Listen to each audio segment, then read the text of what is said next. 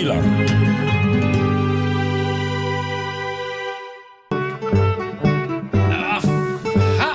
fan är det här för någonting? Ugh. Det är Alfons Åberg. Det är bara att du vänjer dig nu. Exakt. Kommer låta så här 18 år Där är det. hemma hos dig. Förstår du? 18 år, Alfons. Så går det när man blir pappa. Orkar inte, jag är trött redan nu. Godnatt. Är det inte bra? Lite distat va?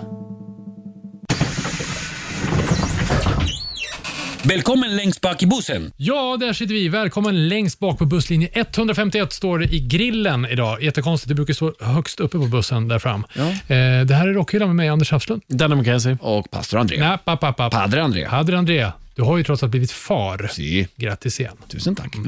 Hörrni, eh, det är den 15 november 2022. Väldigt sent på kvällen när vi spelar in det här. Vad, vad ska vi göra idag? Ja, vad ska vi göra idag? Vi ska prata med en man som har väldigt mycket historier, Mhm. kan man säga. Och en, en, en gäst som har träffat i stort sett alla svenska artister i alla genrer som går. Nästintill Inte bara svenska. Nej. Nej, även utländska. Väldigt många stora internationella namn också. Och eh, Röd tråd har väldigt, allt som oftast varit musik. Vad har han gjort för tv-program eller programlet? Tja, de kallar oss artister, hitlåtens historia, musikbyrån för att nämna några. Ja, Och sen har han gjort en väldigt omtalad dokumentärserie om eh, hårdrock. Som heter Hårdrock på export. Ja, som man ser på Och det ska vi självklart nysta en hel del om i det här avsnittet. Ja. Eh, det här ska du sitta som klistrad framför din lyssningsapparat. För det blir mycket bra snack med Magnus Broni. Yes. Eh, det blir såklart en, en näve musiktips också som vi tar och eh, vi vilar inte på hanen idag inte. Nej, vi vi inte. rullar igång och idag så blir det faktiskt 200-300% snack och det blir någon form av tv-verkstad. Rockhyllan med Haslund, Mackenzie och pastor André. Ja, men då rullar vi igång Rockhyllan 151 på allvar genom att säga välkommen till våran gäst, Magnus Broni! Yes, Tack gillar du så mycket, tack Vad- så vad gillar du mycket. applåden? Visst var den tight? Ja, eller kan ni köra en lite tajtare eller? Nej, vi tar den sen. Ja, vi tar, vi tar den sen. Okej. Fan, vi fick underkänt. Första gången. 151 avsnitt in. Magnus var inte riktigt nöjd. Nej, Men Magnus, det här är viktigt. trist att det börjar så här bara. vad kul att du är här. Ja. Vi vet att du är eh, programledare, eh, tv-producent och det ska vi gräva oss djupt i. Men vi vet också att du är ett stort Guns N' Roses-fan.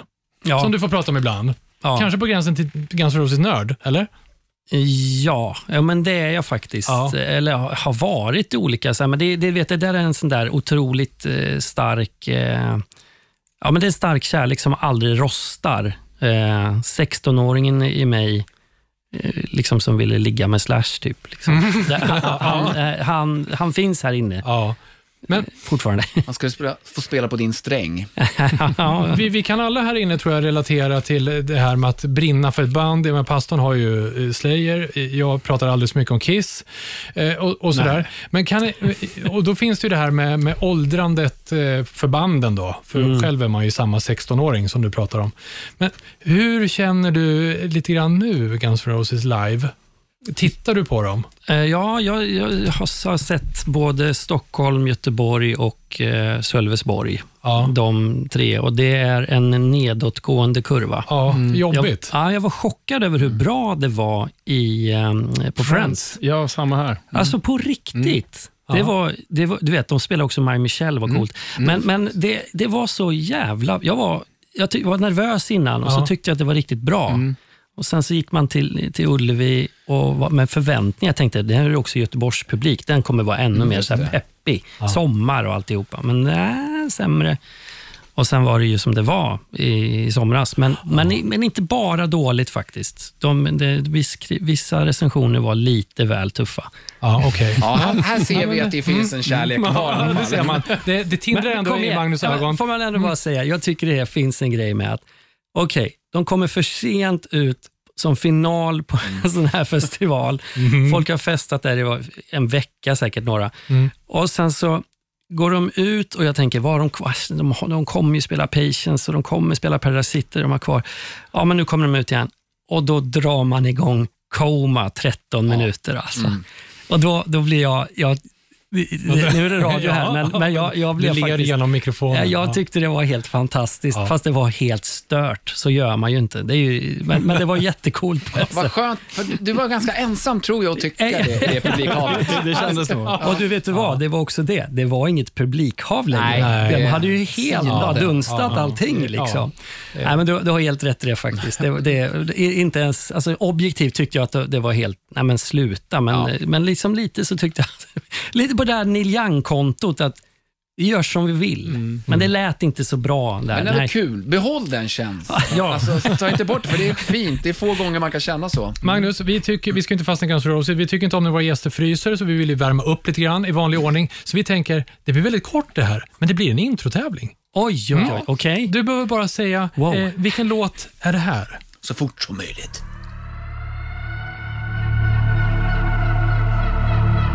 Va? Förlåt, Yes. det är Guns N' Roses också. Men det här är ingen Guns N' Roses låt? Jo, det är det. Och du har förmodligen inte lyssnat mest. Jaha, är det Chinese Democracy-låtar? Ja, det Jaha, är det den? Ja, jag tänkte vänta lika, lika länge som det har kostat pengar att göra skivan eller något där. Vi hörs om... Nej, för fasen förlåt. Nej, men den här kom med limousin, den här skivan, när vi var på, när radion låg nere i Münchenbryggeriet. Så kom den med limo, kommer jag ihåg. Då jobbade vi på, på bandet allihopa. Ja. Okej, Ja. vi kör vidare, men du tog den faktiskt. Eh, det här då? You're crazy. Oj, bra. I, eh, Från vilken skiva? ja, men det här är, det är Ja, det. men jag Ja. undrar, det låter nästan som den som är på B-sida på första Welcome to the Jungle-släppet också. Men det är Lies det här va? Ja, det, Ja, är det det, är det det. är det. Snyggt, vi kör en till.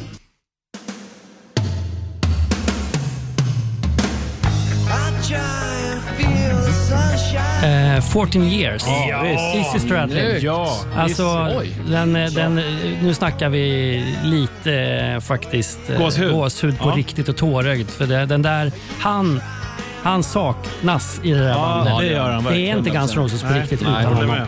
Jag får också gåshud. Ja, Ja, titta vad ni och- knottrar er Och på allihopa. riktigt en av de, eh, ja, det är på Use Illusion 2. Jag skulle säga att det där är kanske ändå topp top, Ja, top fem på den där skivan. jag skulle säga, för, för mig så är det där faktiskt min favorit på den. Ja. Ja, kul, för det var ju Danne som plockade ut eh, den Ja, här. bra eh, bra som- val. Men då 14 tog du years. ändå Bra. tre av tre. Fick, Ja, Men vi ska det- köra en liten bubblare här också. Oj, Jag ska ta, det är ingen eh, introlåt, utan här ska du fortsätta texten, eller i alla fall veta vilken låt det är. men vänta, vänta. Jag visste inte att vi skulle ha någon form av så här Nej, det visste du inte, 48 men det 000 har vi kronors inte vi fråga heller. om Guns N' Roses. Så Åh herregud. Ja, du får antingen fortsätta låt texter texten alltså. eller säga vilken eh, låt det är. Ja.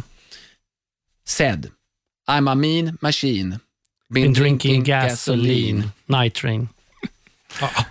Det var enkelt. Det var ju tråkigt det här.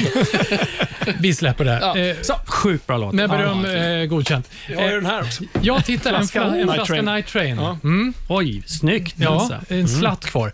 Magnus, eh, vi börjar lite grann uppifrån. Det blir ett Så funkar det avsnitt i viss eh, mån också. Vad är, vad är en tv-producent egentligen? Vad gör man då? Det undrar jag med. Ja. Eh, för att eh, jag... Är, är det det jag är? Jag, jag, jag vet faktiskt inte riktigt. Jag har ju liksom kommit in eh, i tv-världen genom att egentligen bara vara ett musikfan från början och så blev jag kanske reporter. Mm. Och sen så kom jag fram till att det blev... Eh, jag tyckte det var jobbigt att sitta bredvid någon som klippte. För att eh, jag ville göra själv eh, och sitta så sent som jag ville. Så, eh, och Sen så kom jag på att ja, men jag, jag vill ju filma lite också. Så det gjorde jag det. Och sen så, så jag, jag vet inte riktigt. Jag, jag gör väldigt många olika saker i de programmen och projekten jag varit inblandad i. Men eh, och tv-producent, det, det är väl, ja, då är man väl och bestämmer saker. Mm. Men, men, men jag, på riktigt, jag är ganska ointresserad av titlar och jag, gör, jag, gör, jag brukar säga att jag liksom är någon form av tv-berättare. Ja. Men du får, i de programmen som du gör så är det du som bestämmer i alla fall då? Nå, alltså vi är ju ett... eh, De flesta av serierna jag har varit inblandad i och programmen, då är vi ju ändå en, Ett team? ja, en kärntrupp liksom på eh, några stycken. Men visst, jag, jag skulle säga att jag har en ganska bärande roll. Eh, har, har jag haft mycket länge eh, i de grejerna. Eh, Men, eh, men, men så visst, jag har ju jag har chans att få igenom mina tankar och idéer ganska ofta. Men om man tänker hur det började då med tv. Du började med ZTV någon gång 96 typ, eller sådär, eller? Ja, om du inte vill backa hela vägen till Skövde lokal-tv så tycker jag vi kan, vi kan hamna på ZTV. Nej, men Jag flyttade till Stockholm eh, och, och började på ZTV på 90-talet, absolut. Som programledare? Ja, först egentligen just reporter och sen så blev det ändå så att jag, eh, de, de skapade olika program där. Och då fanns det, man skulle härma som P3 hade ju så här P3 Pop, rock och hiphop och sådär. Eh, och då skulle vi göra det på ZTV också. Eh, och då var jag programledare för det som hette musikmagasinet Pop. Men jag gjorde reportagen till musikmagasinet Rock väldigt ofta, vilket var så här Iron Maiden och Guns N' Roses och Yngwie Malmsteen och sånt. Men, men jag var presenterare. Jag gillar ju pop och rock. Eller jag gillar all musik faktiskt. Men ZTV var ju stort. Det var ju någonting som hände runt... Alltså det var ju så här, alla hade ju på ZTV när man kom hem från skolan och sånt där. Ja, och jag, jag På nätterna också. Ja, verkligen. Alltså. Det, det, jag, jag, och det har jag också upplevt, för jag var inte en del av så här, den där, vad man kallar för liksom, Henrik Schyffert, Per Sinding Larsens eh, första era, liksom, eh, och Peter Sipen och, och så vidare. och så vidare. E-Type. E-Type såklart, lördagsmos. Eh, Exakt. Men, men jag, då tittade jag snarare på det och sen så fick jag via lite, att jag hade börjat göra TV hemma i Skövde, där jag kommer ifrån. Och sen så eh, be- behövde jag göra, jo, fick jag en praktikplats helt enkelt. Så du var andra generationen då kan man säga? Ja, men det, det är faktiskt en ganska, jag tror det. Eller, ja, ja, ja, jag vet inte hur många generationer man ska räkna där, men jag, jag tycker nog Ja. det. Coolt. Det är väldigt många som har en, ehm, en relation till ZTV. Ja, det kanske det är faktiskt. Ja. I alla fall i våran ålder. Ja, så ska man säga en viss ålderspann i alla fall. Så unga som vi är. Men. Ja, Just det. jag hade ju en dröm också om ZTV. Det var ju lite senare. Eh, på eh, början på 2000-talet så var det ju något riktigt självmordsprogram eh, som man sökte då programledare till som skulle presentera videos Ja. eh, och sen så skulle tittarna då rösta om den här eh, VJen då var tillräckligt bra. Oh, Och, kamikaze. och, ja, och blev man då inte, fick man inte tillräckligt många röster, då var det så här, eh, och så in med nästa eh, programledare. Men shit, Det vilken... sökte jag, jag kom inte ens med. Hård bedömning. Men då kanske det hade blivit Rockhyllan istället. Äh, fasen, vad- ja, Men ja. det var kanske efter din tid, där, för Ja, då hade det du det. nog börjat med musikbyrån istället va? Ja, precis. Jag hamnade via en lite kort stint på ett skivbolag, så hamnade jag på musikbyrån från typ första januari 2000. Ja. Så det kan- Coolt. Enkelt att tänka. Då, så då började jag på SVT helt enkelt. ja, hur var det stora skillnaden att gå Ja. över till public service då? Eh, ja, det var ju, jag gjorde ju program från Växjö Mm. Eh, och musikbyrån var faktiskt ganska likt ZTV för att just musikbyrån och Växjö hade mer den där uh, plantskole, eh, punkiga Mhm. eh, stilen som än så länge inte i alla fall, alltså på den tiden så var SVT Nöje hade inte det om ni förstår vad jag menar. Nej. Nej. Men det, från Växjö så var det nog lite mer så. Men det, som, det är klart att det var sjukt mycket mer resurser att hamna på SVT. SVT. Mm. Det var det verkligen. Och Det märktes också med genomslag. Liksom. Eh, Jag menar, ibland kommer det... eh, Alltså det händer alltså att det kommer fram någon och säger så här, du, ja, jag har sett, jag har följt dig genom åren, så här, jag kommer ihåg när du gjorde det här på ZTV, då är jag så här bara, du har varit med, tänker wow, jag då. För det är det är det häftigaste som, Ja, ja. Eh, klart. som man kan höra. Så. Men annars så, såklart att det där blev ju mycket, alltså genomslaget blev mycket mer via musikbyrån. Och Det var också en era när, mm, vad ska jag säga, pop... Eh, det som var populärt tidigt 00-tal var ju också ganska så här rock och indie-rock. Om vi tänker så här, Hives, Strokes, White Stripes och såna här saker. Det. det. var ju lite hett med, med de grejerna och det passade mig väldigt, väldigt bra. Eller så här, för all del Håkan Hellström och Broder Daniel och, och massa svenska grejer som jag tyckte jättemycket om. Så att, eh, det var en jävla bra era faktiskt att, vara där. Och vad jag. gjorde du där? Om vi, om vi nästan, nästan lite grann Ja, i din roll i det hela. musikbyrån var jag reporter och programledare. Eh, Så jag åkte ut och gjorde reportage. Eh, Det kunde vara allt från att göra en intervju med Meshuggah till att hänga med Håkan Hellström till att eh, åka och träffa Mick Jagger Eller något sånt där. Brett spektrum. Ja. Ja, men, ja, men så var det faktiskt. Eller rent också faktiskt här, ja, men nu ska vi filma en konsert med Timbuktu eller något sånt där. Eh, Det sägs att du har intervjuat Mick Jagger och Paul McCartney samma dag. Nu, nu, är det lite, nu är det väl researchat här. Alltså. Ja, Det sägs att... Jag gillar det.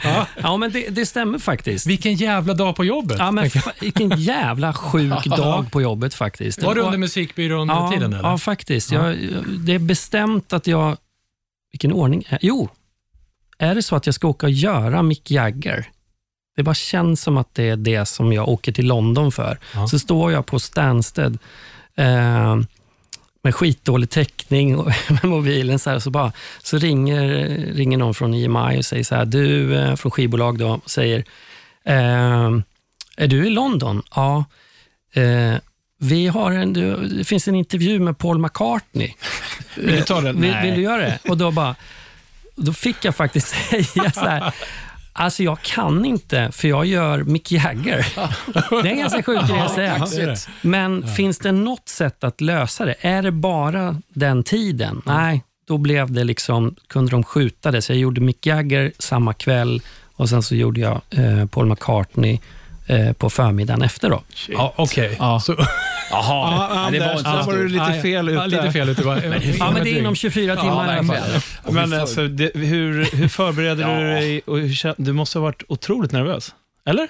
Eh, ja, jo men ja, Mick Jagger, han, har ni träffat honom någon? här? Nej. Nej. Nej, men han, alltså, han eh, kändes eh, väldigt så här, fejkig, kommer jag ihåg. Eh, han liksom, det kändes som han hade ont i magen, men satt med sig supersmile. Liksom, så, här, eh, men så fort man hade ställt klart, han hade svarat klart på en, en fråga, så kunde han säga “Are we finished?” liksom. Aha, Så Det var liksom eh, ganska... Alltså allting stämmer över den här eh, om man, eh, liksom, klyschiga bilden på Mick Jagger och Paul McCartney, den stämde ex, exakt faktiskt. Att det var så här, okej, Mick Jagger, eh, trevlig men lite tuff. Ja. Och Paul McCartney, han var så oerhört svärmorsdröm som bara, hej!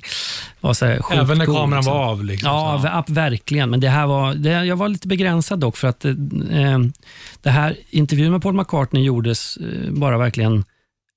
Det kan också vara bara något dygn innan George Harrison går bort. Oj. Men då, så man visste att George var sjuk. Eh, och det var, det var väl det enda, så att jag, man fick inte ställa frågor om Nej, det. Men jag gjorde, där och då så fick man ju bli det här fanet. då. Så man så här, okej, såklart så plötsligt så måste jag ställa en fråga till Mick Jagger, vilken är din favoritlåt med Beatles? Och så fick jag ställa frågan till eh, Paul McCartney, vilken är din favoritlåt med Stones? Kunde du alltså prata om Ja. i båda intervjuerna? Ja, liksom väldigt, men Ja. det här är också som det, eh, det är inte min favoritgren att vara, liksom, ha kort format sådär egentligen, men här får man ju liksom, ja, vad är det, 20 Ja, minuter just med dem det. var. I, Idag kan det ju till och med vara ganska mycket tid. Det känns som man får sju minuter Ja. med någon ibland. Liksom. Men, men då var det i alla fall så det var, 20 minuter och 20 minuter. Så jag kunde i alla fall ställa någon fråga om varandra, så sen kunde det klippas ihop till jag, jag, tror, jag vet inte om det hette så här, vi gjorde något musikbyrå som hette så här Jagger McCartney. Att liksom Okej. de fick prata om, lite om varandra. Så, Vilket år pratar vi här om bara? ja, 2003 kanske? Okej, så jag menar, Fan, internet två fanns ju, kanske. men det var ju inte så vanligt att du kunde bara sätta dig med mobilen och Nej, skriva frågor eller någonting. jag tror det var bra att det var åt det hållet, för att jag kan min Beatles-historia Mhm. bättre än jag kan min Stones-historia. Framförallt då, tror jag. Ja. Så Nu är tvärtom kanske- hade varit ett problem. Oförberedd eh, Mick Jagger hade varit Ja, det hade jobbigare? varit, hade varit jobbigare faktiskt, Ja. det tror jag. Eh, det, ja, jo men faktiskt. Men hade du någon idé för McCartney-intervju? Med så kort varsel tänker man, man kanske vill gå och så här marinera lite. Ja, men jag ska, det här, den här riktningen ska jag ta här. Jag Liksom. kommer, jag kommer ihåg att jag gick ner på, här på, i Soho där på Denmark Street och, i någon sån här bokhandel och köpte Anthology-boken. Så jag hade med mig den till honom. Eh, så att jag liksom, ja, alltså vet ni vad, det är så korta puckar så att man hinner ju inte ens riktigt förbereda. Man får gå på, då fick man plocka fram sitt inre fan mer. Och så såklart liksom någon liksom pliktskyldig fråga om någon skivan som vad han skulle släppa. Ja. Han släppte ju till för att han var aktuell med Mm. någonting. Liksom. Så det kommer jag ihåg att jag fick liksom... Men tog du med dig. Anthology- Anthology-boken för att han skulle skriva den på den? Eller var det, Ja, och eh, liksom också att då, då är man ju liksom, har man med en sån, en, en sån liksom tegelsten, då är man ju i alla fall så här, okej, Ja, den här killen gillar oss. Ja, men jag gillar det här lite. Och Han sa, jag kommer ihåg det, för min, eh, eh, han som var typ redaktör och producent för musikbyrån då, åkte över till London. Så jag hade någon att bolla med, Johan Tisseus heter han. Han han hade, han hade en ganska ny tatuering och den tyckte Paul McCartney, en drake, den tyckte Paul McCartney var jävligt snygg, kommer jag ihåg. Ah. Det är ett sånt stort Vilken minne. öppnare det blev då. Ja, men det var Typ, så va? här, och liksom, men jag vet inte hur fejkigt det var, men om Paul McCartney fejkade, om du hör det här Paul, eh, så you're very good at faking. Nej, men för att han, det, han var sjukt bra skådis i sådana fall. Då. ja. Men han, för det kändes bara helt genuint.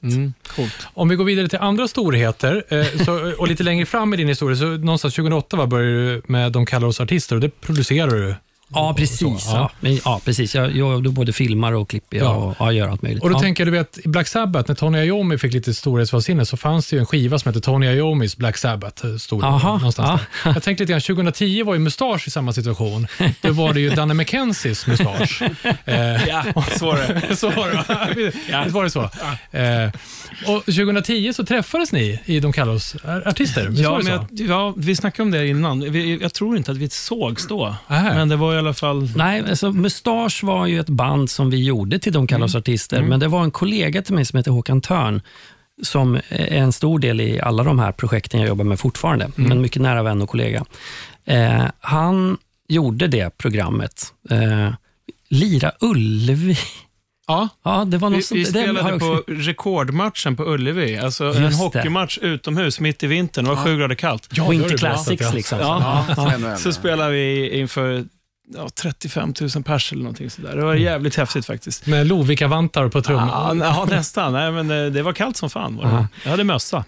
Nej, men jag, så vi, jag tror inte, för jag gjorde inget. Det jag gjorde till det var att det finns, fanns ett segment i den där serien som heter De kallas artister, där de sitter i grammofonarkivet och pratar om någon gammal favoritskiva från liksom uppväxt. Varav då är det ju Ralf som gör det. Så Ralf Gyllenhammar sitter där nere med mig sent som fasen en kväll. Eh, och har, han har med sig en Björn Skifs, eh, han, han vill prata om Björn Skifs. Michelangelo. Ja, exakt. Superfan. Och Sen så måste fotografen dra, så jag filmar det sista och ska rigga ihop där. Och Det är bara jag och han kvar i, i det där rummet. Och det, jag, om ni, jag vet inte om ni har varit där, men det är liksom i källare under radiohuset. Liksom. Ja, det är som ingen hör dig skrika, Nej, ingen täckning eller någonting. Där är jag och Ralf. Och då plötsligt så kommer det in någon. Och nu är klockan är liksom 21.30. Liksom.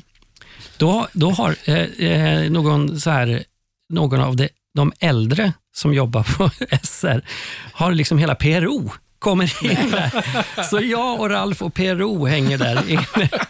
Och, och de undrar vad som händer, jag undrar vad som händer och jag fattar ingenting. Men det där är ett, apropå det, det var synd att inte du var där Danny. Ja, det var så. Det hade varit, det hade varit, för det hade varit roligt. Men du, man, minnas. kan du bara lite kortfattat ge en bakgrundsbeskrivning av vad kallas artister? Vad är det för någonting? Ja, just det. De kallas artister var ju en programserie vi gjorde där eh, okej, man lyfte fram, det är egentligen artistporträtt, bara att vi skapade ett format där vi dokumentärt hängde på eh, och så fanns det några fasta segment som då var bland annat att de skulle framföra någon, någon låt ur sin repertoar och det skulle vara att de pratade om någon, något viktigt minne från förr. Vi sa då, nu, alltid var så här olika. Så att, och där gjorde vi egentligen, ja men vi gjorde, det var alla från Robin, eh, Hives, eh, Mustasch då uppenbarligen, eh, eh, Marcus Krunegård och Brett repertoar av eh, Ja, artister. alltså och, verkligen Jill Johnson. Liksom. Ja, Helicopter, ja, såklart. Alltså, det, det är ju så, det var ju, det, vi gjorde mm, fyra säsonger kanske, Oj. eller något sånt utav det. Det som var lite nytt var att vi plockade upp rätt mycket från vad vi hade. Då hade vi slutat göra musikbyrån. Det här liksom lite dokumentära berättandet.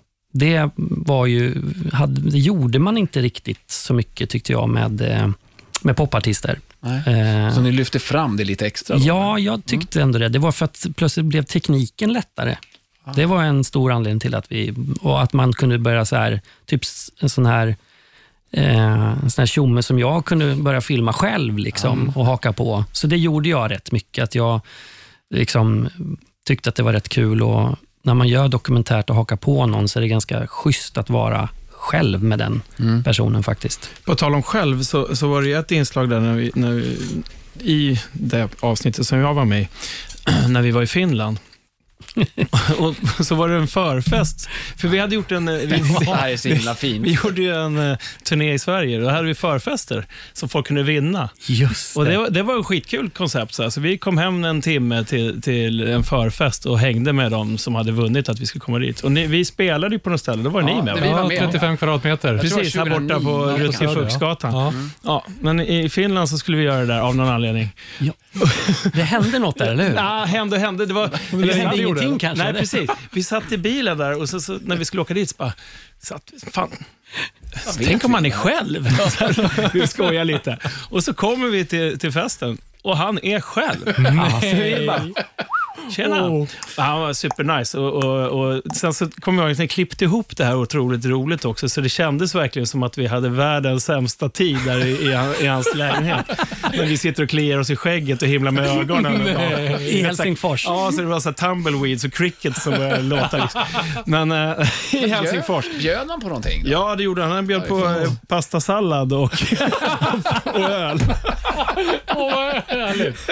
Det hade varit roligt. Alltså, pastasallad Det är underbart. i, i Helsingfors hemma hos... Vad hette han då? Ah, jag kommer inte ihåg, men han var faktiskt en skön snubbe. Det var, inte, det var inte katastrof. Det var bara att det var så jävla dråpligt när vi kom dit. Han var själv. Det var inte Ja, det- fest. Liksom. Det var det som var, jag hade ett minne här nu när- liksom, av, det, av det där. För Håkan Törn som eh, gjorde det, jag, han, han brukar ta upp det. Han kommer tycka det här är väldigt roligt att vi pratar om det här. Han kommer vara väldigt, väldigt skrattig nu. Och när, när, när vi kommer in så sa så, hon, ja, eh, I called all my friends but they didn't wanna come. Så var det med det. Ja, faktum är att han, han var nyinflyttad i Helsingfors och var från en annan stad. Ja, och sådär. ja, okej. Så det var Till lite hans så här, men, försvar. men, ja, till hans försvar. Men han hade en grym skivsamling som vi satt och, och, och spånade i och, och sådär. Så vi hade trevligt, men eh, ja, det var roligt. Eh, Magnus, vi ska eh, prata vidare här om en liten stund. Eh, bland annat ska vi prata golfbollar kanske och en och annan eh, dålig intervju. Eh, och Sen har det ju inte handlat någonting om Danny McKenzie än så länge, så vi tänker att det blir dags för McKenzies skivback. Tycker jag också. Mackenzies freeback. I fredags så var jag på eh, Fredagsmangel. Har, jag, har ni hört talas om det? Ja. Ja. Det låter old school. Ja, men det är lite old school. Det är en eh, trash och eh, hård metall klubb är det väl, man säga, i, i, i Jakobsberg. Jakobsberga på Jakobs kök och bar. Fredagsmangel. Ja, Ja. tre band varje fredag kör de. Så det är eldsjälar som har det här stället. Så att jag måste bara säga att alla som tycker att det inte händer någonting i Stockholm, åk till Jakobsberg, för där händer det grejer. På Jakobs. Jakobs bar och kök. Grymt ställe. Ta kanske, jag vet inte hur många de kan ta in, max 150, då tror jag det är propp där inne. Eh, och så eh, kör de som sagt tre band varje fredag och ibland lördagar också. Och Då blir det lördagsmangel då med. eh, så jag har pratat om det här eh, bandet tidigare, men jag var där och glodde på dem nu i fredags med frun. Eh, Kryptos Ja. från Ah. Bangla... Vad heter det? Indien är det väl? Ja, de heter eh, Bangalore. Heter Ja, det. just det. Där de är ifrån. Okej. Ja, så de är ute på Krypto. Kryptos. Ja. Kryptos. Med K. Det låter grekiskt. Ja, det gör är det. inte. Men eh, det är det inte. Så var det med det. Jag ville bara alltså. säga det. Sen i alla fall så, eh, de är ute på Europaturné. Och eh, har kört eh, Stockholm, de var uppe i Sandviken, och de var i Jönköping och nu är de i Hamburg tror jag. Någonting sådär. Så de kör en eh, Europasväng. Skitcoolt, väldigt, eh, alltså, jag- man blir bara peppad och glad när man såg dem på scen också, för de var så jävla härliga. Och, eh, jag måste ta en liten eh, bit här i alla Alltså, fall. indisk trash. Ja, det är alltså. trash. Ja, det är Old school. coolt. Och det är ju Ja, det är skit. Ja, ja.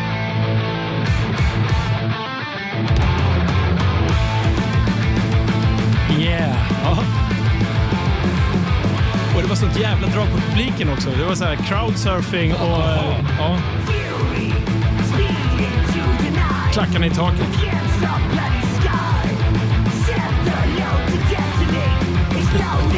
Ja, det var lite parentes parentes faktiskt. Det här, eh, Hot Wired heter den här låten, men jag ville bara säga att jag var på en liten exkursion i fredags. Det var, Det var ju så- bra. Ja, det är Det är skitbra. grymt. Det är, det är riktigt bra. Så att eh, Kryptos ska ni kolla in. Men nu till min eh, riktiga eh, låt, höll jag på att säga. Min eh, riktiga skivbackslåt. Eh, jag blev så glad här för ett tag sedan, för att ett band som jag har eh, lyssnat väldigt mycket på genom åren, som har varit mitt, ett av mina favoritband. Typ, jag är den enda som har haft det som ett favoritband, känns det eh, The Cult heter de. Eller det är jag inte den enda, men i alla fall i min, i min umgängeskrets var det jag och en polare till. Som Det finns ingen statistik på det här som... det finns Nej. ingen statistik. Men eh, hur som helst, jag lyssnade väldigt mycket på The Cult. Och från början var ju de lite gotiga, ett gotband. En platta som heter Love som jag upptäckte.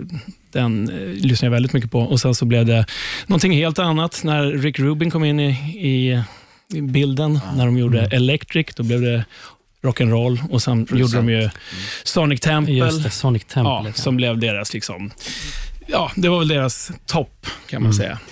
Men sen har jag hängt med och lyssnat på dem genom åren, fast jag tappade bort dem för ja, jag vet inte, x antal skivor sedan, 10-15 år sedan. Tyckte jag att det, blev inte så roligt längre. Men nu så har de släppt en skiva som bara, fan, den här måste jag lyssna på och inser att jag tycker den var så jäkla bra. Det är ju roligt. Svinroligt. Men är det liksom en första på länge-skiva? Nej, de släppte en 2016 som också var så här, ja men det här är ganska okej Mm. faktiskt. Som jag, som jag tyckte att, det här, nu är det någonting som tilltalar mig igen. Det fanns några låtar som var riktigt bra och så var det lite så här skåpmat.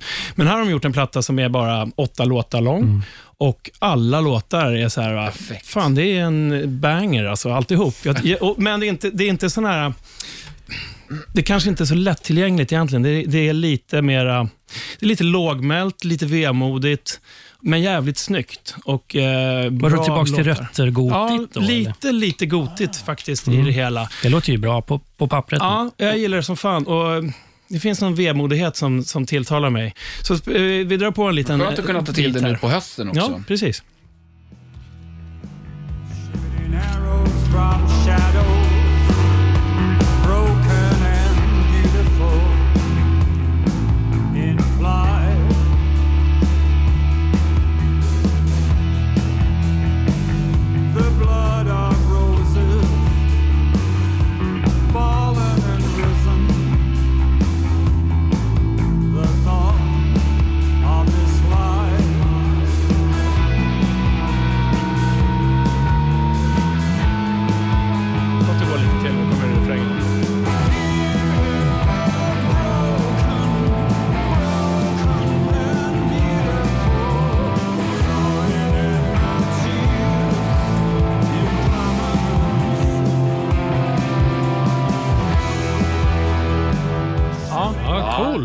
Jag gillar det som fan. Bra basspel där, hör man nu med Mycket basspel. Ja, det är lite så här äventyrsbas. Han är lite var, som helst på Ja, men det är så här, det, det, det, han har ju jävligt karaktäristisk röst. Röst, alltså. absolut. Heter han Ian Asper? Ian Asbury, ja. Ja. Och så Billy Duffy, gitarristen. Just det är de det. två som är The Cult och har varit till liksom i alla år. Men lite mognare röst.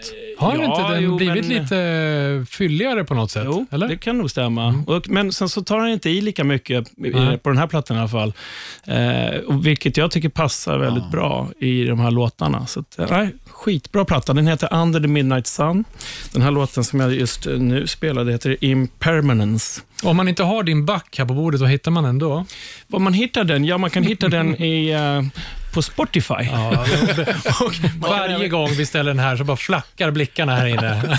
Efter 151. Men den finns också i vår YouTube-kanal. Bra Danne, det satt där. Rockhyllan. Det låter som Bob Dylan. Ja, det här är eh, Rockhyllan 151 med mig Anders Hafslund Danne McKenzie. Och Padre André. och vår gäst. Magnus Bruni! Ja! Eh, vi pratar om allt som du har eh, förädlat våra tv-apparater med eh, i det här avsnittet. Och Vi har eh, mycket att snacka om snart. Vi ska prata om hårdrock på export. Men du har gjort mycket roliga grejer eh, sen du började med tv, tänker vi. vi vet, det finns en historia om golfbollar och Alice Cooper. Vi vet, du är golfare. Ja, just det. Ja. Exakt. Där kom den, Det- lite, den där lite så här, när- folk frågar så här, har du något otippat att berätta om dig själv? Ja, Ja. jag älskar golf. eh, jag vet inte om det är så otippat egentligen. Folk gör ju det. Ja. Eh, Du, Nico McBrain och Alice Cooper. Ja, bland annat Vince Neil vet jag, var, kommer jag ihåg, apropå rock och Iggy Pop, kommer jag ihåg. Var så här. Ja, det, det, var, det där är alla sådana namn man brukade då säga när folk som ni, så bara "Åh, “Spelar du golf? Moderatband?” Eller något sånt där. Bara, ja, men, ja, du menar eh, Iggy Pop? Eller så här. ja. Ja. men jo, men det är sant. Jag tycker väldigt mycket om golf. Det är eh, en eh, stor ventil för mig faktiskt. Eh, för att när man spelar golf så nu ska inte det här handla om golf, så det vore skittråkigt faktiskt. men men jag, det jag bara säger är att man stänger av allt det andra och så är man bara i liksom där. Och Det kan vara helt skönt, för att jag har en tendens att, att alla projekt jag gör, och det kan vara en skiva, det kan vara ett tv-program, eller vad fan som helst, det har en tendens att bara fortsätta och pågå i mitt huvud och då slä- stänger jag av lite.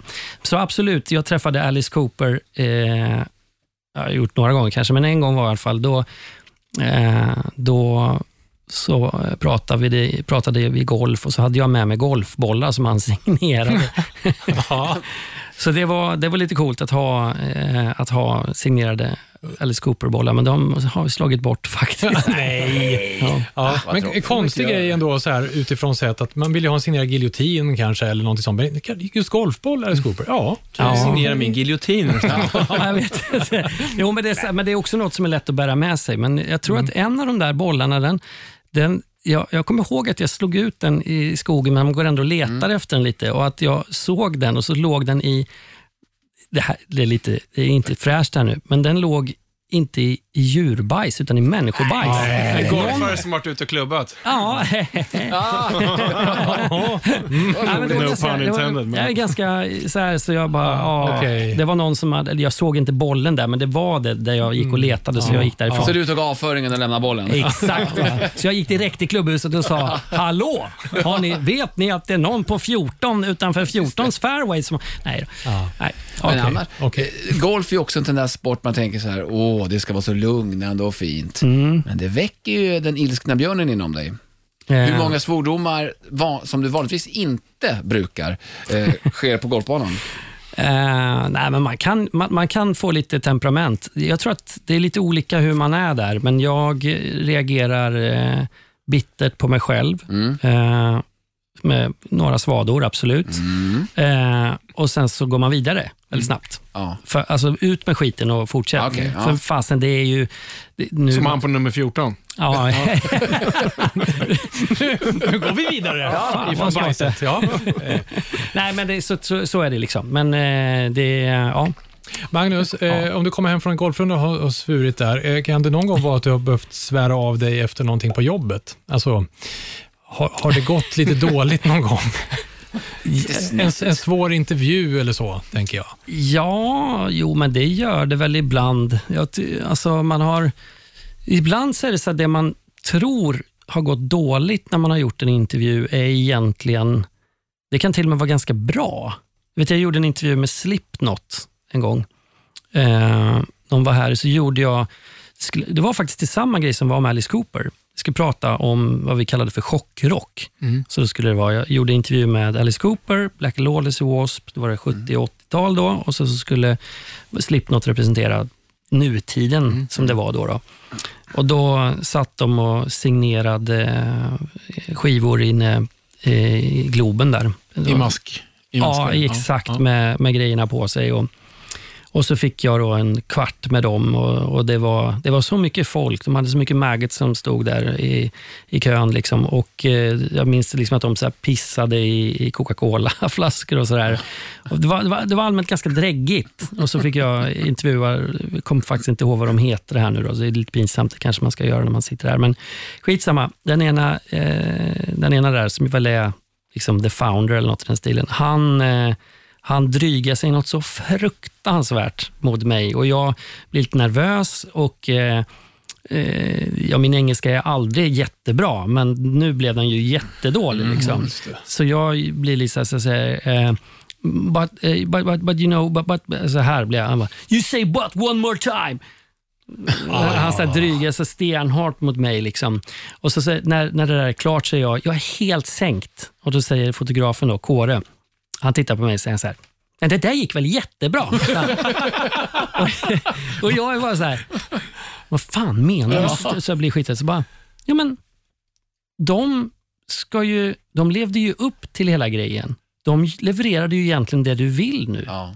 Och jag bara, Ja, I karaktär. Mm. Liksom, ja, exakt. För att det ja. var ju så här, om Blackie Lawless hade suttit eh, och liksom eh, kastat kött, om ni förstår vad jag menar, Mm, under ja. intervjun. Det varit lite konstigt. Ja. Eller att Alice Cooper... Alltså, nej, Ja, ja. ja. Men här var ju det skitbra. Så att det där är ju ett exempel på när det är skitjobbigt, men blir bra. ja, just det.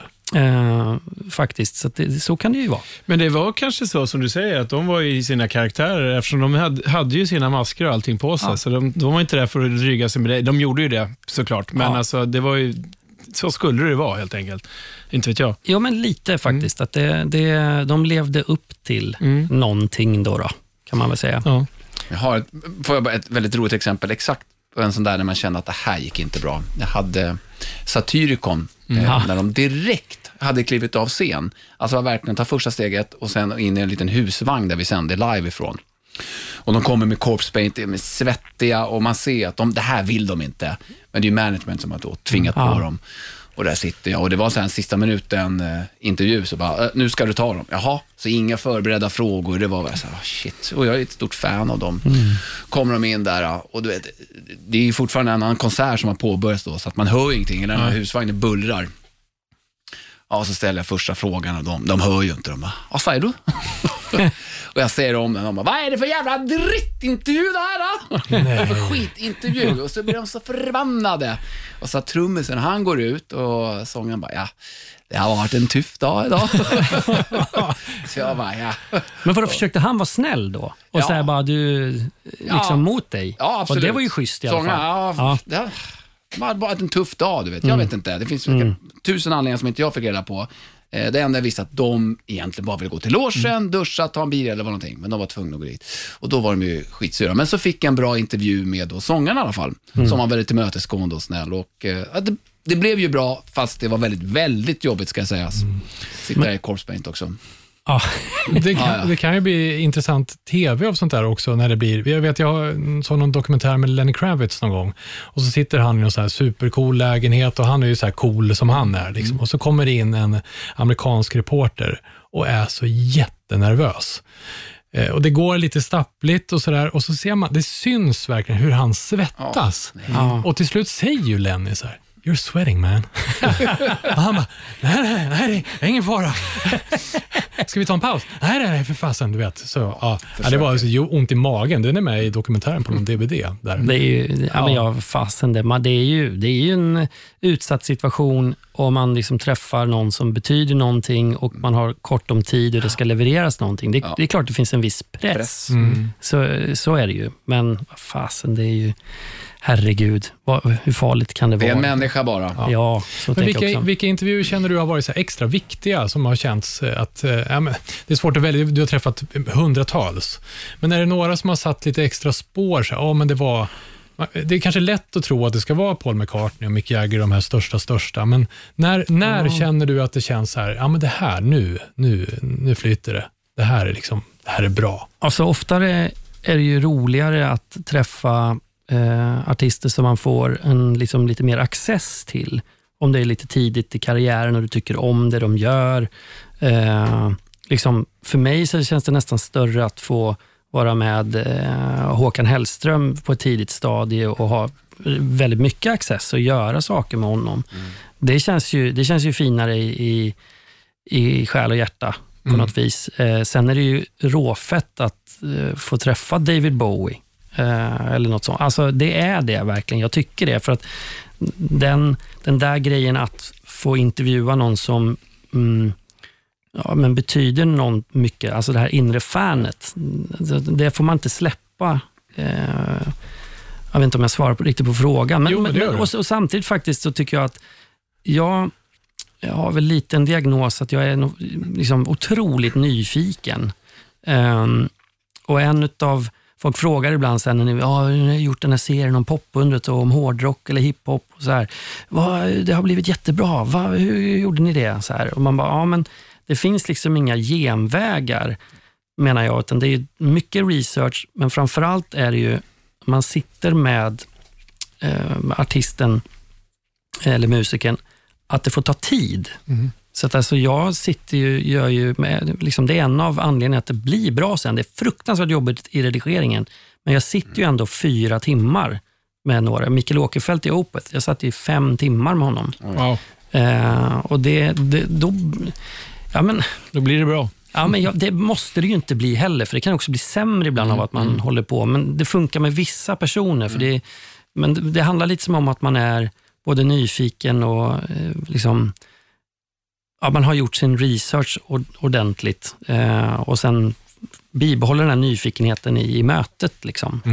Eh, Och Det märks ju att du har varit nyfiken i just hårdrock på export, som vi ska prata om. För det var det du menar, att du satt med honom i fem timmar. Vi ska snacka om det alldeles, alldeles eh, snart. Vi kanske går över till det.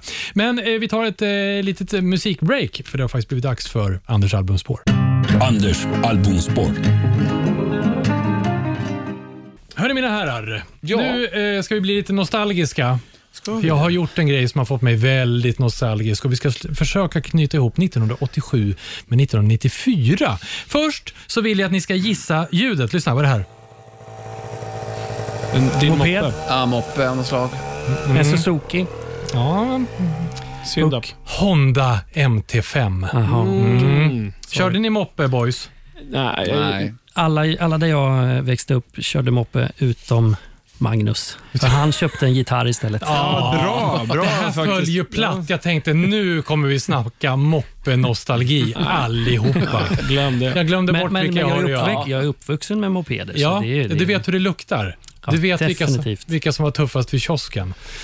Eh, jag har i, Gitarristerna. i, hel i, i helgen som har gått grävt fram min gamla Honda MT5. Den är eh, tillverkad 1987. Hade du grävt ner den? Jag hade grävt ner. Det såg faktiskt ut som det, här, för den har stått långt in i ett källarförråd eh, och nu ville mina grabbar ha en större Alltså, vänta, vänta att bara, stopp Mm, lite. mm, mm. Du menar att du har sparat Ja. den? Eh, ja, i min familj så Anders finns Hårders. inget släkt, eh, slängt Nej. så, hos farsan. Så den har stått kvar. Vad fint. Ja. Jag var glad jag blev. Ja, det är lite både och kan man tycka, men mina grabbar blev väldigt glada för de tycker att den är väldigt stor eh, jämfört med den här knattekrossen som vi har Men haft. vänta, hur gamla är dina grabbar? Ja, det Får säger vi. De är 15 båda två.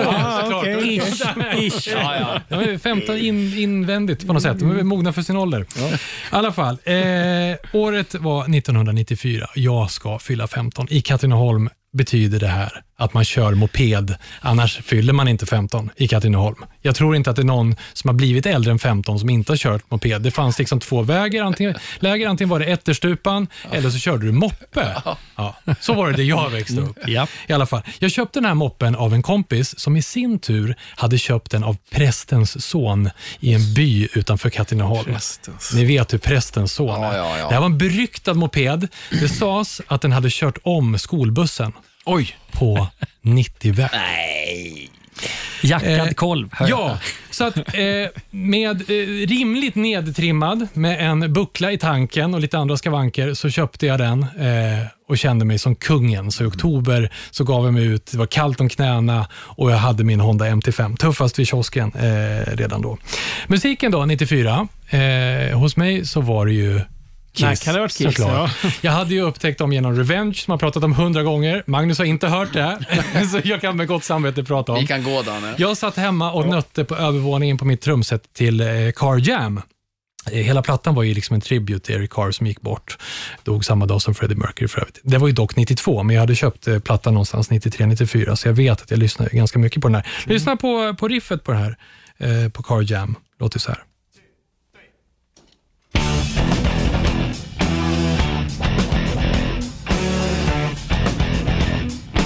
Jag misslyckades ganska mycket med att planka Erics eh, trumsolo sen på slutet. Den här kommer ju sig av när Ace och Eric Carr 81 under The Elder-eran där jammade ihop. Eh, Det här sparades ner, kallades för Heaven, det här eh, spåret. När det gavs ut på Revenge så var man inte så glad i Ace, så att man har ju klippt bort allt som har med Ace Frehley att göra. Så det är Bruce Kulick som spelar eh, gitarr. Eh, Inte Bob Kulick till och med. Nej, Nej, inte, Bruce. det är Bruce på plattan. Ja. Men i alla fall, eh, så vad hände med den här låten då? Jo, 1987 så släpper ju, då när moppen tillverkades, så släppte ju Ace Frehley Frehley's Comet med bland annat Rock Soldier. Ace is back Bra and I told you so. Mycket bra, handlar om när Ace liksom kommer tillbaka på benen Alltså, igen. det här blev man lite glad av att tänka på. Det var länge sedan jag Ja. tänkte på Freelys Comet faktiskt. Ja, visst. Och eh, Jag gillar ju när Ace sjunger, men han sjunger dock inte på den här låten. Och notera riffet på Breakout som låter så här. Todd Howarth är det som eh, sjunger på det här. Vad heter han? Todd Howarth. Jag läspar för det är TH på slutet. Ja. Så jag jag tänkte jag skulle lägga upp Breakout på Rockhyllans eh, YouTube-kanal och på Spotify.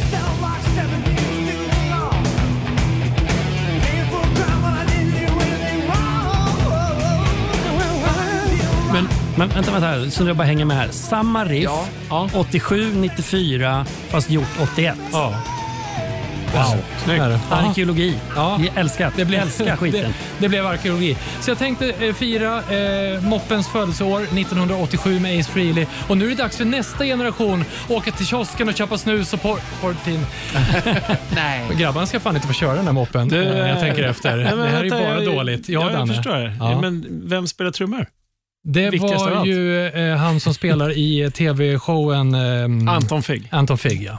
Okej. Fikon på svenska. Ja, det är Olyckligt namn i Sverige på något sätt. Anders Fikon på Ja, svenska. det är det. Vi säger så. Tack ska du hej. ha. Rockhyllan. Rockhyllan 151 Ett. rullar vidare tillsammans med Magnus Broni. Och eh, nu ska vi prata om detta mästerverk som man kan se på SVT Play nu fram till februari. Va? Hård rock på export. Yes. Särskrivning va?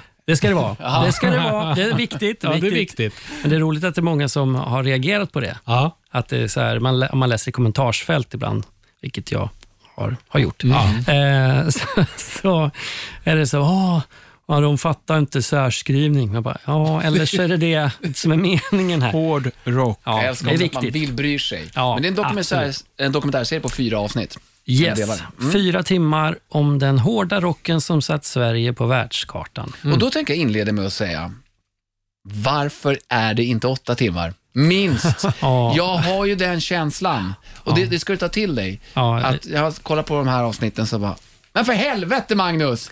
Jag vill ha mer. Jag, eh, jag blir eh, uppriktigt jätteglad att du säger så och lite frustrerad också. För det är klart som fan att vi har känt att vi hade mer material. Men det är så där funkar med beställningar och, det, och serien har landat jättebra både inom kultur men också bland mamma. Ja, jag klämde ju exakt. serien två gånger på en vecka faktiskt. Ja, ja. Ja, Ja. Jag var sjuk också precis då, så det var passas perfekt. Ja, men då, ni, och ni, så här, det har gått jättebra för den här serien, om jag får liksom, eh, liksom ja, Knäppa med tu- hängslena. Är inte Tuta i egen lur, som, det, som vi brukar säga. Men om jag tutar i egen lur och säger det har gått jättebra, men det är klart det finns, jag har inga andra illusioner. Det finns ju jättemånga som, som tittar som är, fan, nu kunde de inte ha med den och Ja, den och den och den. Så och är det den. Och, och några säger lite på det här sättet att så här, åtta timmar hade ju varit eh, rimligt, eller åtminstone sex timmar. Eller Det får något. du se som en positiv sak, Ja, men att det jag gör jag. suktar Jag gör det. efter mer. Vi, vi gör det, vi som har gjort det här. Vi, vi är ju jättestolta såklart. Ja. Eh, Så är det. Men Magnus, när ni började med det här jätteprojektet, Mm. hur, hur avgränsar du ens? Eh, ja. Men ja. Har du ett, en, illusion, ett skelett i början innan du tar det till det här? Men jag hade ju gjort, vi gjorde en serie som hette Svenska popundret några år tidigare och sen hade vi också gjort en serie som hette hiphopens, Svenska hiphopens pionjärer. Så vi, hade, vi kom från två mastodontprojekt. Det var både positivt och negativt kan jag säga. För att det var ju positivt på så vis att vi har liksom lite rutin på att berätta om långa bågar och stora berättelser. Men vi var också ganska slutkörda tror jag faktiskt, för att vara uppriktig. Eh, när vi, när vi liksom drar igång det här så är, alltså jag får svindel direkt när man får en sån här grej. Jag, jag vill ju göra den här serien. Framförallt just den här serien, för den har jag nog tänkt sen man var 15 bast att man skulle vilja göra någon gång. Men jag får också svindel för att jag vet hur jag själv är. Att det, det, kommer äta upp mig det här. Och jag bara, ja, jag började skylla på covid och säga, ska vi inte vänta tills eh, banden är ute på turné igen och sånt där? För det var ju då vi drog igång det här. Liksom. Eh, Men avgränsning, eh, ja, jag, man, man tittar på vilka, alltså det finns ju, det det handlar inte om att alla ska vara med, till exempel, för det går inte, då blir det Wikipedia-TV som jag brukar säga. Ja, det är det. tråkigt, utan då får man liksom, handlar om att eh, definiera vad det finns för stories att, att berätta. Och kanske också den svåra balansgången att man ska berätta något väldigt brett. Alltså vi ska berätta brett om någonting ganska smalt. Inte för er, för ni, ni kan ju de flesta av de här banden, kanske alla rent av, rätt bra. Men vi gör det ju egentligen inte primärt för er. Eh, Så att superglad att ni har tittat, men det är ju än mer för eh, de som inte kan något om den här kulturen. Men det är det som är fint också, för att det, det kan ju bli eh, nördigt och för smalt och i, i vissa fall exkluderande. Så det är så fint att göra den så här bred, tillgänglig för alla, för mamma som du säger, liksom kan titta på det här eh, och liksom tillgodogöra sig eh, en fin storyline, eller en fin linje liksom från början till slut, eller på sig. men det, så är det ju inte kanske. Men, eh, Ja, men vi följer, Ja. det, det, som det enklaste sättet att göra det här är att man tar en, man går kronologiskt helt enkelt. Och visst, det, det, är, ska, ja, det handlar ju faktiskt inte om tycke och smak så mycket, utan det här är ju faktiskt vad har funkat internationellt. Just det. Eh, och då är det ju också så här... Där har du en avgränsning redan där. Ja, men den är, den är rätt skön faktiskt. Och Sen så brukar vi, där har vi lärt oss genom åren när vi har gjort eh, både det här och hitlåtens historia, att ehm, vi berättar ju hur något har gått till, inte egentligen varför. Nej. Just det. Utan genom att foka på hur Opeth blev Opeth och så vidare, så får man lite svar på varför ändå, längs vägen. Jag vet inte om det makes sense, men, Jo, men jo, lite så. Och, och Sen finns det ju bredare och smalare program, alltså små, delar i en sån här stor historia. Eh, till exempel så fick vi frågan tidigt så här utav SVT, då, så här, vill, ska det vara halvtimmes program? Och Då tyckte jag så här, äh, men då kommer det bli strul när vi kommer till eh, för eh, om det är någonting som Sverige verkligen har ställt skåpet så är det ju death metal till exempel. Mm. Och då, då kommer det vara så många som inte vill, som, som kommer stänga av, för det, det blir för svårt för dem som vi vill nå, den breda publiken. Då känns det som att man kanske behöver lite Mickey D och Clawfinger, alltså i en sån, förstår ni lite jag tänker då? Så, Ja, här, att, absolut. så det inte blev ett, ah, nu är det dags för death metal-avsnittet. Jaha, men det är ju inte för mig. Nej, just det.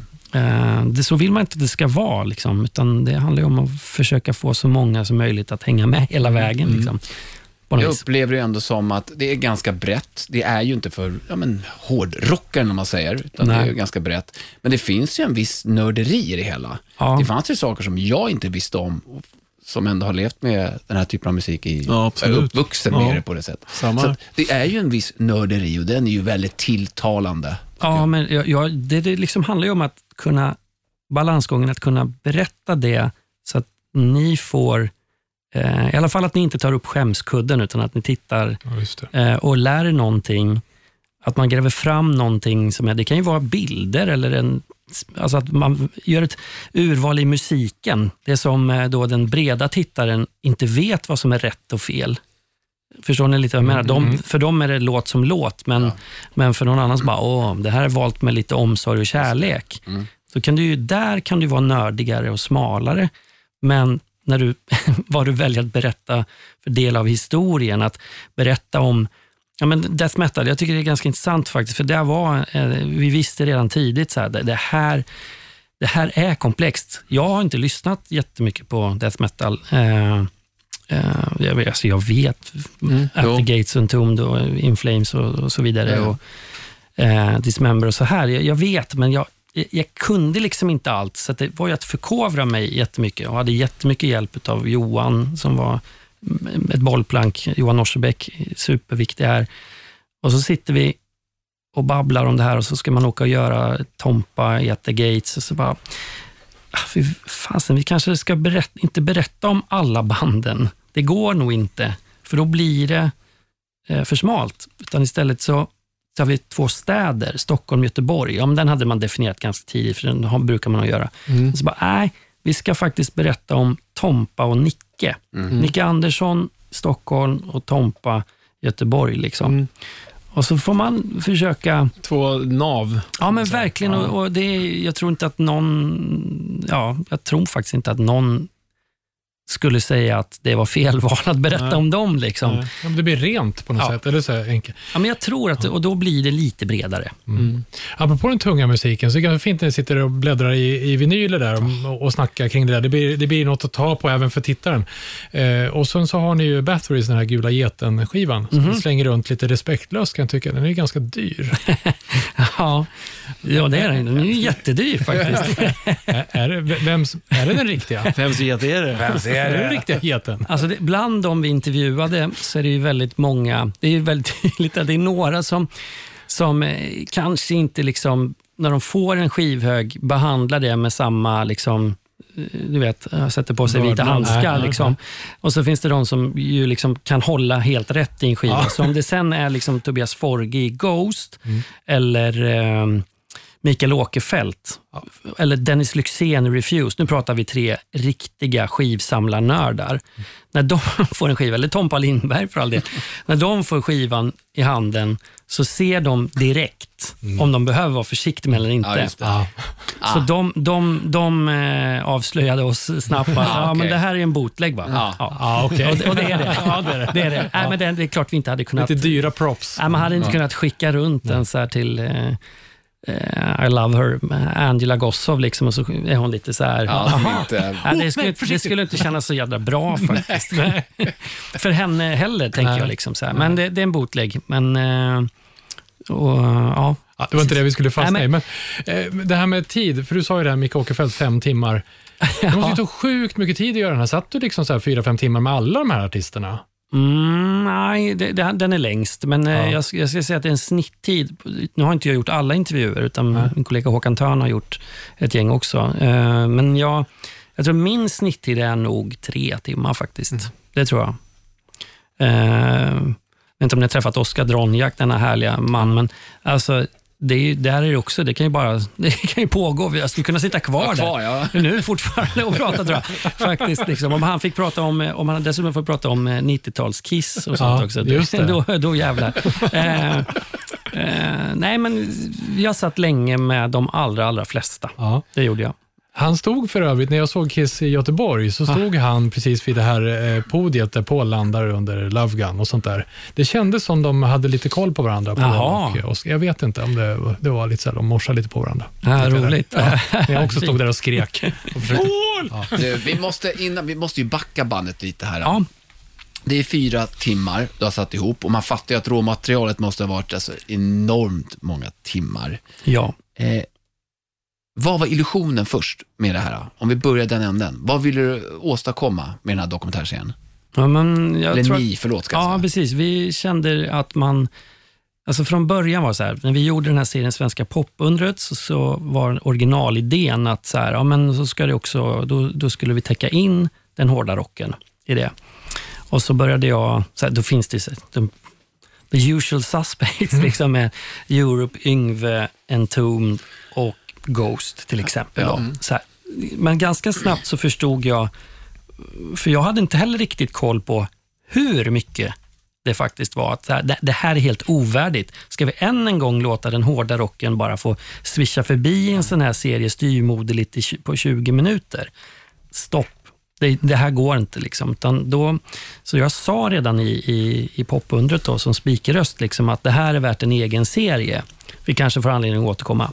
Så där föddes liksom, tror jag, SVT's, jag, hade liksom, jag pitchade det i, i, redan i den serien på något vis. Så att sen när vi får, och, och, och faktum är att jag, jag, precis som ni, vet att hård rock är någonting som är väldigt utbrett i det här landet.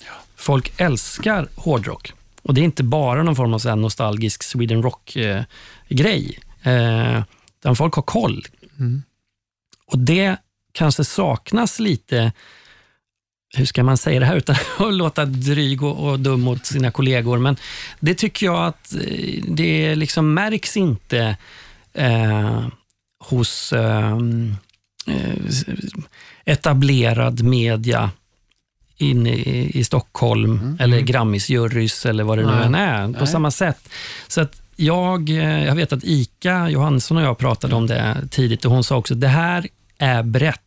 Eller hur? Ja, jag vet, sa jag. Det här kommer ju funka. Vi snackade en hel del om det. Jag kände det jätteskönt, för hon, hon hejade på jättemycket där. Och, och, och jag bara, ja, vad skönt du säger det, för jag, jag känner det med. Att det här har ju potential att nå ut väldigt mycket bredare än vad våra chefer kanske tror. Eh, så att min illusion var att just berätta brett därför. Eh, för så många som möjligt. Eh, och, ja, så jag, alltså, jag är jätteglad att det har gått bra. Eh, men jag är inte, men jag vet inte, förvånad heller egentligen. Men det är, vi sitter ju på en enorm musikskatt, alltså Sverige generellt att få ut. Och förra avsnittet hade vi en kille som heter Jesper Thorsson som jobbar på Export Music Sweden Ja, såklart. och pratade då om eh, ja, men hur man får ut svensk musik. Och det här är ju åt det hårdare hållet helt enkelt. Vi har ju så enormt många band som har satt eh, Sverige på världskartan Ja. just till det här. Så det är kul att få ta del av det också.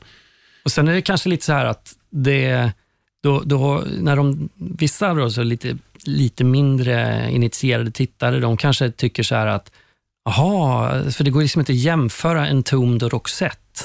Alltså det, är viktigt att slå fast det. Liksom. Eh, för det kändes som att folk gjorde det nästan på den tiden. Så här bara, ah, nu nästa stora svenska musikexport efter Roxette och Ace of Base, här kommer. Jag bara, ja. ja, men vi pratar ju trots allt om jävligt mycket, liksom, det är ju inte musik för alla det här. M- Men här är värt att tillägga att Entombed var det svenska bandet som sålde flest album efter Roxette en tidpunkt. Smaka på den Anders. Ja, smaka på den just nu. Flest Det sålda smakar- album efter Mm. Roxette. Det... Det- var. Ja. Det är coolt. Och, och det här är då, för här jag, nu kommer jag in och blir lite så här tuff journalist, så bara källa på det. Eh, så, nej, men, alltså, för, André. Nej, men jag menar det faktiskt lite, för att jag har själv, det har blivit ibland, Kalle Scheven, I love you, eh, han har liksom, de, de har liksom lyckats sälja in att det har gått så otroligt bra för alla. Och ibland så tänker jag att det har blivit en sanning om hur bra det också har gått. Men jag, jag håller ju med. De har ju satt eh, skåpet. Jag, eh, per Kviman, vet jag inte om ni vet vem det är, Jo. jobbar ju som manager och skivbolag sådär med Drain. Han kom fram till mig häromdagen på en gala och så bara, fan vilken bra serie du har gjort. Det här blir helt fantastiskt. Eh, ja, förlåt, vad, eh, vad, har vi glömt något? Sa jag till honom. Nej, alltså, ni är skitbra, men jag är lite förvånad att inte Drain var med.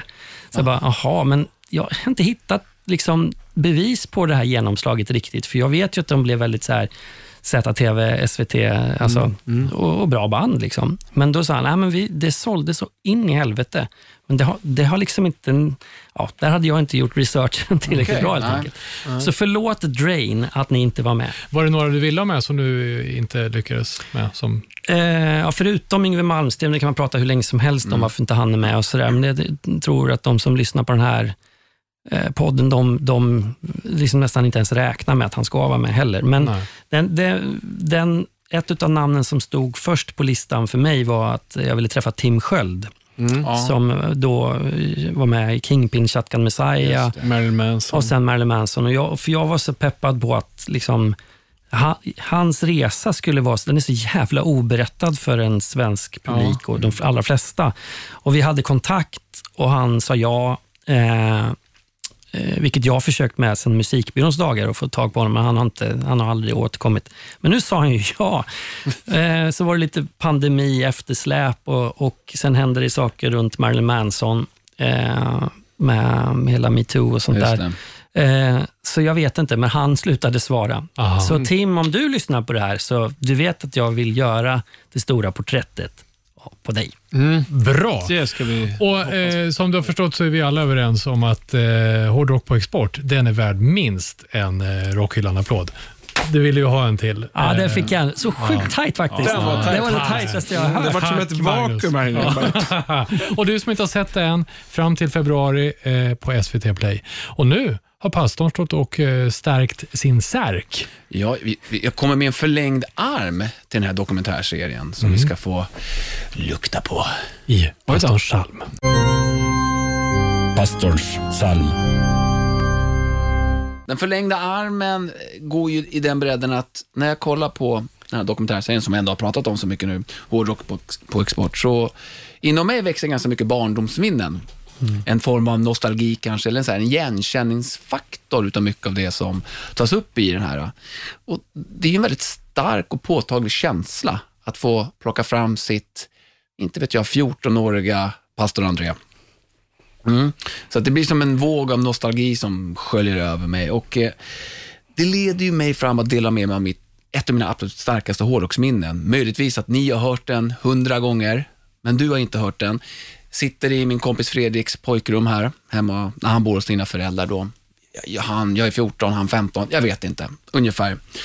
Och vi har fått ta del av en skiva som hans storebror har då, som så ofta var på den tiden. Eh, jag lyssnade ändå på Metallica, eh, Guns N' Roses och Sepultura, så jag var inne på den hårda skolan redan. Eh, men så kom det här bandet och det var som att bli knockad. Som i en tecknad film, vet när man tappar hakan. Exakt så kände jag, för det var verkligen så det var. Eh, när han tryckte på play där och så kommer det här ja, avskyvärda mullret fram. Och jag älskade det. Det här fruktansvärda jävla tanken som sköljer över mig. Det möts jag av 14 år på hans pojkar och tänker, det här är nog det värsta jag har hört och jag vill ha mer. Mer, mer, mer. Det är lite det här jag vill lyfta fram. Och Det är ett av banden som verkligen har satt svensk döds på kartan. Eh, och nu, efter fruktansvärt lång process, så finns de äntligen på Spotify. Hela diskografin. Dismember. Det måste vara Dismember, ja precis. För de har saknade det ju. Så otroligt! Jag har varit så sur i så många år, men nu finns de där. Alla plattor. Alla plattor finns jag. Ja, För det var ganska länge sedan det bara fanns en ju. Ja, Så. eh, Like a Never Flowing Ja, Stream, ja, precis. debuten. Men nu finns alla. Och det här spåret som jag väljer att ta, det är från min favoritplatta från 97 ehm, och inledningsspåret som heter Off Fire.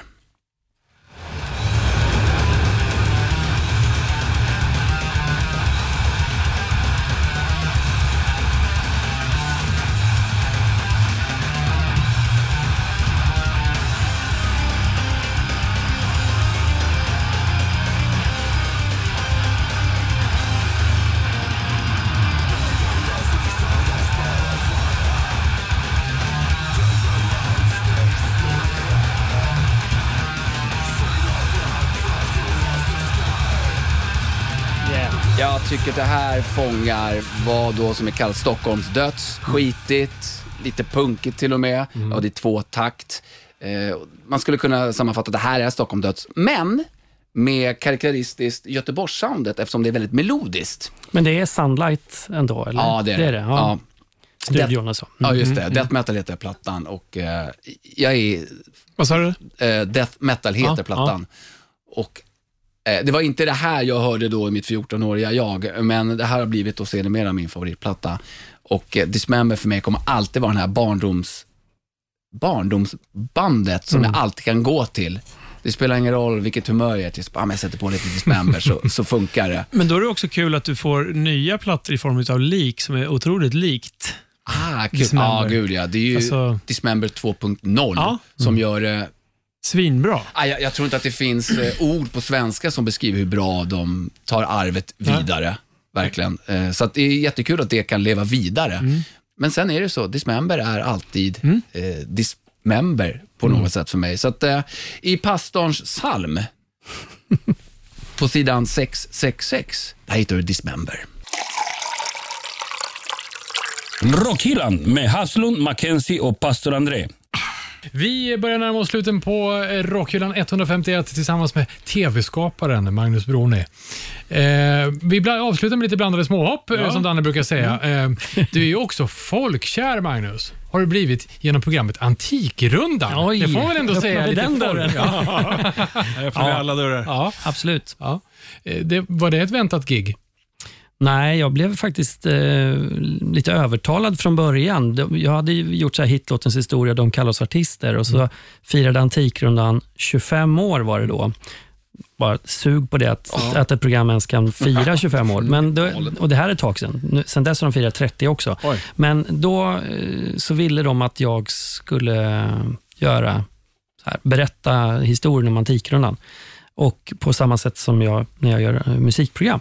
Och Då sa jag, nej men det vill inte jag. Eh, eh, men då sa de, jo men du måste. Och så, så gjorde jag det och eh, upptäckte att alla de här experterna, deras kunskap och nördighet, den är för prylar. Liksom. Den är, den är, alltså det, det finns så många röda skriksträck från ens eget att bry sig om vem som spelar vad och vad som står på en skiva till någon som kan allt om en... Fast någon, du vet, istället Ja, ja. för att kunna allt om Appetite for Destruction så kan någon allt om en speciell snickare i Stockholm på 1700-talet. Ja. och sådär.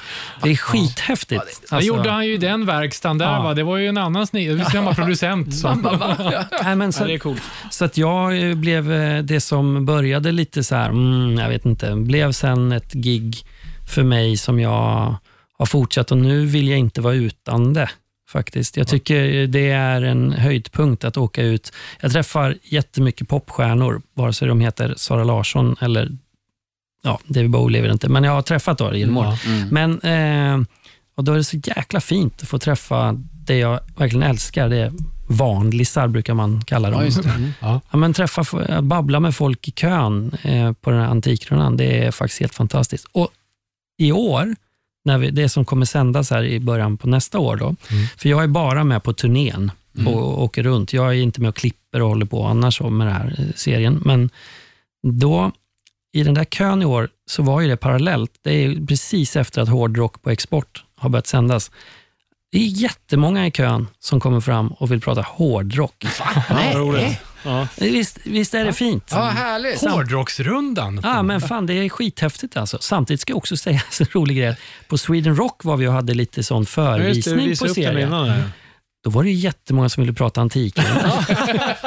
Precis. Man passar på när Det går tillfället åt Ja, båda men- hållen. Det är Jag har med skithäftigt. mig den här gamla vasen. ja, och sånt kan jag. Jag brukar säga det, så här, för det är många som säger bara du, jag har en eh, gammal, vi har en gammal ett väggur eh, hemma. Och jag bara, alltså, vet du vad? Ja, jag, kan, jag kan människor, jag kan inget om prylar. Liksom. Men ja, så är det. Det får vi se till Men våren. du har, en, ehm, Skitroligt. du har ett väldigt stort fan, Jaha, vet jag, eh, från en tidigare gäst här i Rockhyllan, eh, som var och pratade promotion. okej, okej. Ja, och okej. du har, har varit jobbat hem, med henne också. mm, du har varit hemma hos henne och jag vet att hon är en stor del av hårdrock på export, hon tackas väldigt mycket. Pratar vi Rockholmskan som jag kallar henne? Ja, det, Jenny Wahlroth. Jenny Wahlroth, ja. Ja. Och så hade han varit hemma hos henne och hämtat massa skivor Ja. och någonting, Ja. om jag förstod som. Och så hade hennes mamma då dragit undan henne. Jenny! Jenny, det är ju han ju! Ja, Magnus. Han vill ha Antikrundan! Så blev hon starstruck med sig. Det är ju fint. Ja, det är bra att du påminner om det, för att eh, de där Jennys skivor står kvar på jobbet. De måste jag lämna tillbaka. Oj då. Det är Gula kom alltså. Nej, inte just den faktiskt. Men, Men vad har du mer på gång framåt? Det svenska podcastundret kanske? ja, vi, det, Ja. eller hur? Ja. Har vi inte börjat redan nu? Ja, vi håller på nu, gör vi inte det? Nej, men alltså Det är jag, historia hela tiden. jag... eh, Just nu så jobbar jag, eh, efter att ha gjort många år med så här långa projekt, så behövde, tyckte i alla fall mina chefer faktiskt att jag behövde ha lite avgränsning. Så att just nu så gör jag eh, reportage för kulturprogrammet Sverige. Just det. Eh, i- blandat. Någon fotograf här, någon rockstjärna där och, och så vidare. Eh, precis just nu sitter jag och klipper ett reportage om epadunk. Mm. Epadunk. Ja, det är eh, lång historia. Men eh, musik som spelas ute på... eh, Epatraktor. Ja. Istället för dina moppe-grejer Ja. helt ja, enkelt. det var ju nästa steg. Ja, Fortsättningskursen var ju exakt. på traktorn. exakt. Men, eh, så så jag, jobbar, jag jobbar med det just eh, för tillfället i alla fall. Hur mycket Så, Eddie Meduza, tänker jag. ja, det, det som Inte var... nu längre. Nej, Inte det är nu inte längre. Det. Lasse Nu, Stefans Ja, med. absolut. Men det, Ja. nu är det som jag Det är eh, kallade det för. Ja. Euromedusa, skulle jag säga, Ja. i sådana fall. Det känns liksom som att man har slagit ihop eh, Basehunter-skamlöshet med eh, Eddie Medusas lite ekivoka, ja men det är mycket, alla vill ligga, Mm. alla vill ströga och alla vill supa. Liksom. Mm. Så, Wow. anyhow, det, jag jobbar för kulturprogrammet Sverige i alla fall. Allt. Eh, för, för tillfället. Men sen så pratas det om, idag blev vi faktiskt stoppad av en, eh, en chef på SVT som var så här, du det, är så, det har gått så bra och vi är så nöjda och sådär. Och vi måste prata framåt, vad vi ska göra mer för grejer. Så att Det är bra vind i seglen för att det kan komma mer saker. Vad roligt. Det ser vi fram emot. Verkligen. Eh, Magnus, Ja, vi ska säga stort tack för att du ville vara med i Rockhyllan 151. Och så tror du nu att du är färdig. ska, ska, kan, kan inte jag få säga tack? Med, Ja, det kan du få göra. nu är det ju podd här, men Ja. eh, vi- jag gör en klapp nu precis Ja. som ni gör. Då säger Ja. jag tack. Tight! Ja, det Ja, men, den var nej. ja, men jag älskar också att du tror att du är färdig. Att Jaha, du, är jag kan inte färdig? att du tror att du kan lämna Jaha, studion nej fasen, det kan jag inte. Häng med. helt eh, orörd, höll jag på att säga. Det ska du få förbli. Vi avslutar ju alla avsnitt här i Rockhyllan med ett tvättäkta, traditionellt, klassiskt, men idag oäkta power metal-skrik. Aha, Och detta där gör vi där du tar kommandot på tre, två, ett.